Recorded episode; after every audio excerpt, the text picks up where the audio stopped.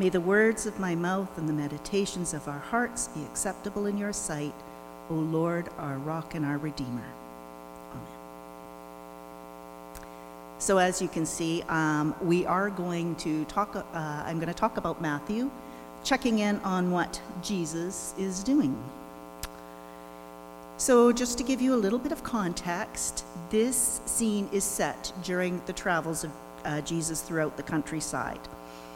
It actually happens during one of his withdrawal moments. So, he has left Jewish territory and hanging out in an area where there are no Jews around so he can be left alone and not bothered by crowds. Actually, if you read the verses that come before this, he's, actually just had another round of verbal sparring with the Sadducees and Pharisees, which usually seem to trigger his need to leave. So he's taken his people, and they've gone where there are no crowds, there are no lawyers, there are no authorities, and no conflict. It's just him and his nearest and dearest hanging out together. And this is a small conversation that happens between Jesus and Peter during that time. So we see a short back and forth between the disciples in general and then Jesus and, Pe- uh, Jesus and Peter in particular. Not a lot of words exchanged, but a lot of information to unpack. So now that they're away from the crowds, Jesus asks the question of his friends. Um, they're the ones who've been out among the crowds. They've been talking to the people and having the one on ones um, with this crowd that is gathered to see Jesus. So, so they've been out and about and know what's being said. So Jesus asks them, Well, who, who do people say the Son of Man is? This is a title Jesus likes to use to refer to himself as uh, Son of Man. It actually comes from some of the um, apocalyptic, I forget, I think it was Daniel, um, referring to end times, that one would come like the Son of Man. So it's something Jesus likes to use to talk about himself. He gets a variety of answers. John the Baptizer. You know, eh, eh, eh, people say you're John. Well, he and, he and John, you know, sort of lived in the same time frame, so probably didn't mean that literally, but you know, John had a particular message uh, repent, for the kingdom of God is near. And when Jesus started preaching, he said the same thing repent, for the kingdom of God is near. So, Jesus, John, same thing. You know, uh, John's gone, Jesus has taken up this ministry. Um, or Elijah. You're Elijah because Elijah is a prophet who's going to come at the end times. He's going to come back as a reconciler. So, Elijah, it's the end times. Uh, Elijah has come back. Um, you're a prophet. Prophets come when times are bad to try and turn the people back to God, like Jeremiah, the, um, trying to turn the kingdom of Judah back towards God. Um, as opposed to being overrun by the Babylonian Empire. That's what prophets do. Prophets come when times are bad to try and turn people back from God. So, so maybe you're Elijah, maybe you're a prophet, but that's what you are. You're basically you're a prophet, come to turn people back to God. And I mean, that's what Jesus did. His message: repent, the kingdom of is near. Turn back to God. Um, now, what we know is, uh, and he would tell parables. So, of course, he would tell parables to, his to the crowds, but then to his disciples, what he would do is he would give them the teaching to do with it. So, Jesus asks a second question of his disciples Who do you say I am? I've given my teaching to the crowds. What do they say? Now I've given my teaching to you. What do you say? Now keep in mind, um, they're, they're being asked to answer this. Peter's being asked to answer this based on having had extra knowledge, based on having seen uh, Jesus walk on water. Although, in the, the chronology of this gospel, they haven't seen Jesus transfigured yet. So they've seen him healing, they've seen him show acts of power, and they have heard what he's had to say. So Jesus asks them a far more intimate question Who do you say I am? Peter has an answer because Peter always has an answer. Um, Peter always seems to be the first one to jump in with an answer, and usually he gets a bit of a slap on the wrist saying, No, Peter, that's not it.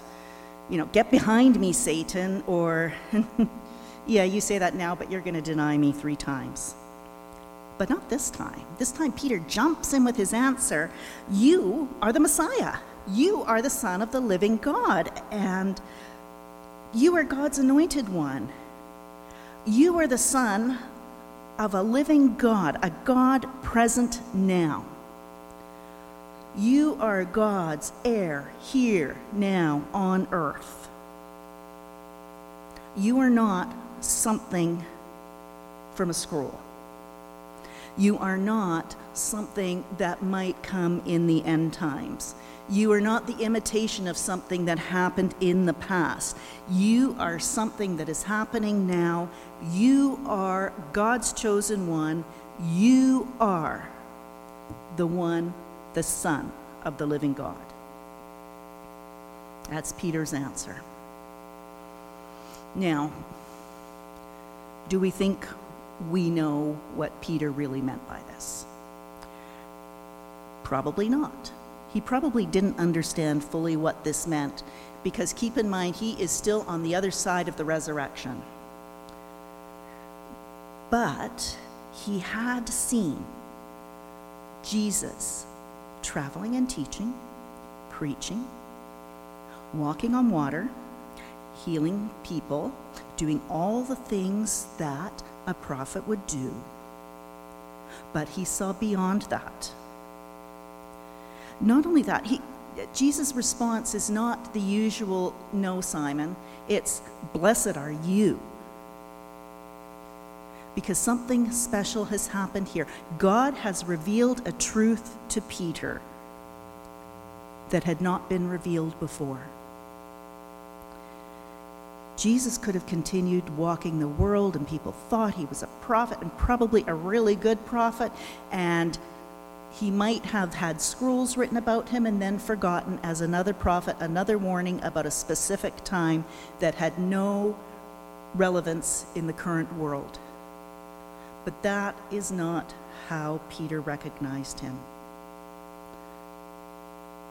So Jesus is happy with that. What he is doing is not something to be done and forgotten. People actually recognize what is happening. God has revealed a truth to his followers. So he's happy with that answer. Kind of like that's what he was hoping for that somewhere God's truth was being revealed.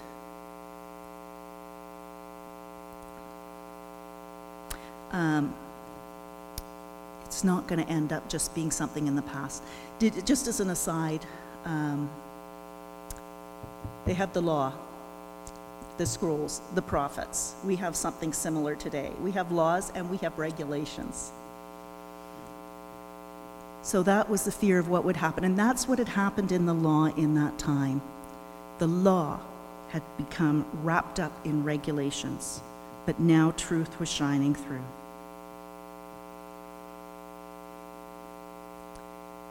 Peter now had an understanding that God is real and alive and now. Jesus saw that this was happening. His response to Peter is, You are a rock. Peter, you are a rock. Peter means rock.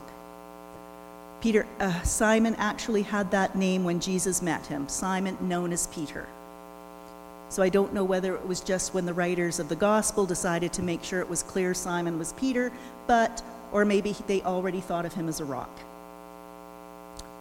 Whether a rock because he was solid or a rock because he was dull and blunt and usually said the wrong thing, we don't know. But Jesus said to him, On this rock Peter, you are a rock, and this is the rock on which my church will be built. Jesus doesn't often mention having a church, but he does now. This is on which it will be built. On you, on your recognition that God is alive and here and living among us. That God's word can be revealed in day to day life, not just in a scroll or a reading. That God is alive and among us. That God is not distant. This is the truth this is the rock on which a church will be built. This is a church that is alive, and it cannot be overcome by death. Now, many people have taken it to mean G- uh, Peter was the basis of the entire church. Maybe, maybe not. But a foundation is not made of one stone, it is made of many stones. And this was the first stone that would build a church through the ages until today. We are built on that church, on that rock, on that acceptance of God in our lives. And Jesus has more news for Peter. He told Peter that he would have the keys to heaven well, that sounds kind of strange, um, and that's been interpreted by many as meaning that it's up to Peter to decide whether we get in or out. But a key holder is the person with position of authority. When I worked many, many eons ago for Starbucks, I got promoted to key holder. To open, to close, to be responsible for what was there. Peter is be, being given responsibility over what will happen. Showing Jesus' trust in this man who so often got things wrong and got in trouble and jumped but jumped in still with all four feet ready to do what he thought was right whatever we may think about what peter says or did there was no doubting his enthusiasm in anything he also gives him another piece of authority, which sounds kind of odd. What you loose on earth will be loosed uh, in heaven, and what you bind on earth will be bound in heaven. These are actually legal terms to permit and prohibit. If you loose something, you are, if you bind it, you're prohibiting it. If you loose it, you're permitting it. And actually, the tense, as trans, can also be translated as what will be as what will have been. So Peter doesn't get to decide what is allowed in on earth in heaven because he's allowed it on earth. More insight is to be given to Peter. He has already had revealed to him the truth about Jesus. He has already had a truth revealed to him about God on earth. And what will be continued to be revealed to him is what is permitted and what is prohibited in heaven. And this is what Peter is going to share with the early church. That is the rock on which the church is built. A living God, his Son on earth, and revelation of what is in heaven. Because the kingdom, as Jesus said, is near. Jesus called us to repent, to be near, because the kingdom is near. Jesus, the Son of Man, the Messiah, is not an abstract idea from the long past. It should be clearer to us because we get to look at this interaction through the lens of the resurrection. We have seen that Jesus, the Son of the living God, would die and death would not overcome him, just as death would not overcome the church. And by Hades, we're talking about the place of the dead. We're not talking about some sort of uh, spiritual battle between good and evil. We are talking about death overcoming life and life resisting. Death will never overcome life. Jesus is alive. God is alive. The church that Jesus envisioned is alive. The kingdom is not far away in heaven. The kingdom is not in the future. It is not some end time fairy tale where we go when we die. The kingdom is us gathered in God's presence. The kingdom is when we reach out to a brother or sister in need. The kingdom is when we turn to God and do His will here on earth.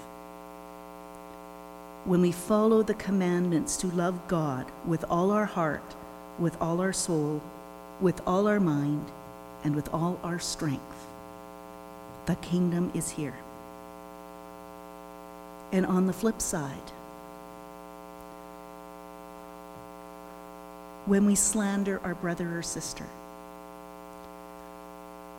when we do something we know is wrong in the sight of God, when we follow our own heart rather than the teachings of Jesus, then the kingdom is moved away. But Jesus reminds us his very first preaching when he took up his ministry repent, for the kingdom is near. It has never gone away, no matter how dark, no matter how hopeless, it is near. Our job is to repent, to turn back to God, the living God, and the kingdom is here.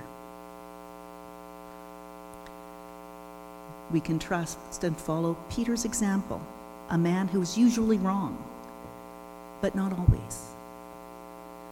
Something special was revealed, and this is the rock of our faith that God is among us, Jesus is alive, and the kingdom is near. Amen.